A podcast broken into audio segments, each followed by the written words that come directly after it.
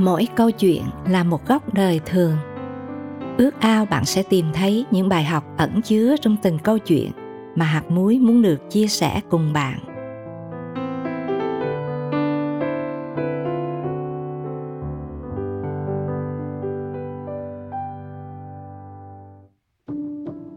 Nhu cầu thưởng thức cái đẹp luôn thường trực trong ý thức của mỗi con người. Vì vậy mà người ta đã tạo ra biết bao sản phẩm để làm đẹp tóc, đẹp da, đẹp cho khuôn mặt. Và bạn đừng ngạc nhiên khi thấy cũng có không ít những sản phẩm được làm ra để tôn lên vẻ đẹp cho đôi bàn chân. Hôm nay, hạt muối muốn được tâm tình cùng quý thính giả về một bàn chân đẹp. Được sở hữu bàn chân đẹp cũng rất thích, phải không bạn? Vì mình không phải ngại ngần giấu nó ở dưới ghế mỗi khi ngồi vòng tròn để họp hành hoặc học kinh thánh. Và nếu là phái đẹp thì tôi tin bạn cũng sẽ thích thú khi ngắm bàn chân đẹp của mình, được nằm êm ái trong những đôi giày thanh mảnh. Nhưng suy cho cùng, thật ra cũng không cần thiết khi phải tốn quá nhiều thời gian quý báu của mình cho việc làm đẹp đôi chân.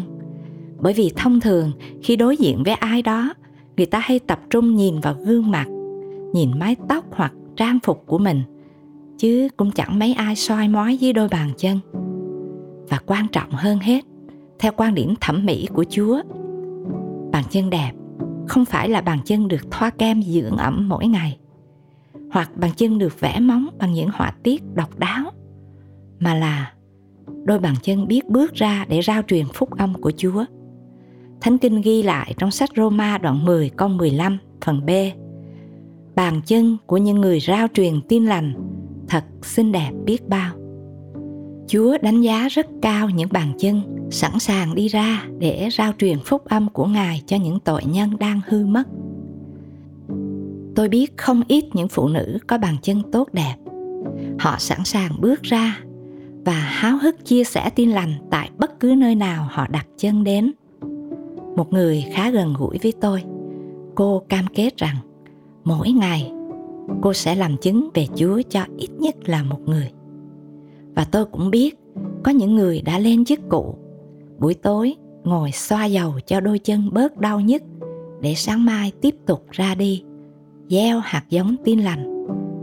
Đó mới thật sự là những bàn chân đẹp được trân trọng trong nước chúa. Kinh thánh chép, chân của những kẻ ấy trên các núi xinh đẹp là giường nào? Esai đoạn 52 câu 7 phần B. Ngược lại, cũng có những đôi bàn chân, dù đẹp đẽ, dù khỏe mạnh, nhưng lại được chủ nhân của nó sử dụng để đi lang thang một cách không định hướng. Cũng có những bàn chân chỉ muốn tìm đến những chốn đông vui, mà không bao giờ muốn đến gần những mảnh đời cô quạnh.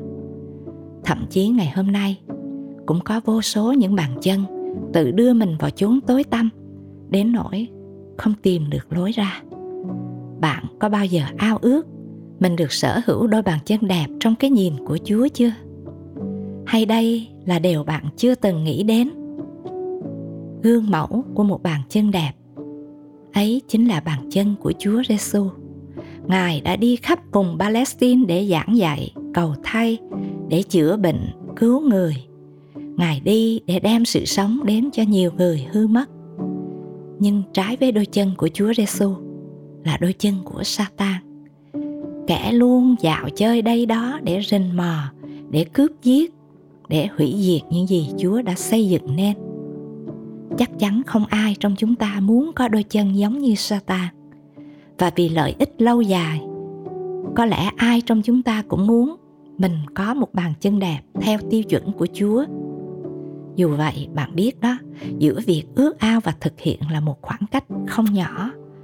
Một số người tự biện hộ, tôi không có ơn làm chứng. Còn một số khác thì tự vấn an mình bằng suy nghĩ thôi thì người ra trận kẻ ở nhà ai có việc nấy. Và rồi an lòng với suy nghĩ đó nhiều người không còn cảm thấy áy náy hoặc cắn rứt khi phớt lờ đại mạng lệnh mà chúa đã giao bạn thân mến. Dĩ nhiên ngồi ở nhà gác dưng xem tivi thì thích hơn là bị bõm ở một nơi lầy lội đâu đó để nói về chúa. Và dĩ nhiên đi thông thả dạo chơi trong công viên với con cái thì thích hơn là lặn lội đến chốn vùng cao, núi sâu. Tuy vậy, là những người đã từng nhận ân huệ của chúa, chúng ta không thể nào thờ ơ với lời nhắn nhủ quan trọng của chúa trước khi ngài trở về trời hãy đi khắp thế gian giảng tin lành cho mọi người Mát đoạn 16 câu 15 Đây vừa là đặc ân, vừa là trách nhiệm, nhưng không hề là một việc tùy thích. Và công việc này cũng không dành riêng cho ai, mà là cho tất cả chúng ta là những người đã được cứu. Chúa muốn chúng ta sử dụng đôi chân Ngài ban một cách tốt lành và hữu dụng. Hơn thế nữa, Ngài làm cho đời sống chúng ta trở nên có ý nghĩa và giá trị khi Ngài khiến chúng ta trở nên những người đồng công với Ngài trong công tác rao truyền tin lành cho mọi người. Cụm từ hãy đi khắp thế gian thoạt nghe có vẻ lớn lao, to tát và dường như bất khả thi. Nhưng bạn đừng vội nghĩ thầm, tôi chưa đi đâu ra khỏi bán kính 20 km thì làm sao có thể đi khắp thế gian? Xin thưa Chúa không giao cho chúng ta những công việc quá sức. Nếu bạn thật lòng ước ao có đôi bàn chân đẹp trong mắt chúa, hãy dạng dĩ bước ra. Bạn chẳng cần đi đâu xa. Hãy đến với những người mà bạn thường xuyên tiếp xúc. Họ là láng giềng, bạn bè, đồng nghiệp. Cũng có thể đó là cô bán rau bạn gặp mỗi sáng. Là bác lái xe ôm ở góc đường mà bạn thấy mỗi chiều hoặc người đồng hành với bạn trên một chuyến xe buýt. Nhiều lắm, những gương mặt mà bạn gặp hàng ngày. Hãy kể cho họ những gì chúa đã làm cho chính bạn. Cánh đồng bao la của bạn, chẳng cần tìm ở đâu xa. Hãy bước ra và gieo ngay hôm nay, vì biết đâu một ngày nào đó, chúng ta sẽ không còn cơ hội.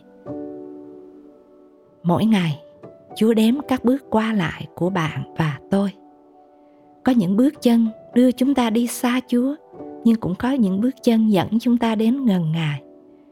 Nguyện tất cả chúng ta sẽ không thả trôi công việc, nhưng mặc lấy sự khôn ngoan và nhạy bén từ chúa để biết mình phải sử dụng đôi bàn chân thế nào cho đẹp lòng ngài. Thân mời chúng ta cùng cầu nguyện. Lạy chúa, chúng con đều là những người từng nhận ơn cứu chuộc của ngài. Xin đừng để chúng con bước đi cách vô định giữa thế gian này. Nhưng chúa ban cho chúng con tấm lòng yêu ngài, yêu những linh hồn hư mất mà sẵn sàng bước ra, sẵn sàng chia sẻ tình yêu ngài đến với những người đang cần. Con cầu xin trong danh chúa giêsu christ. Amen.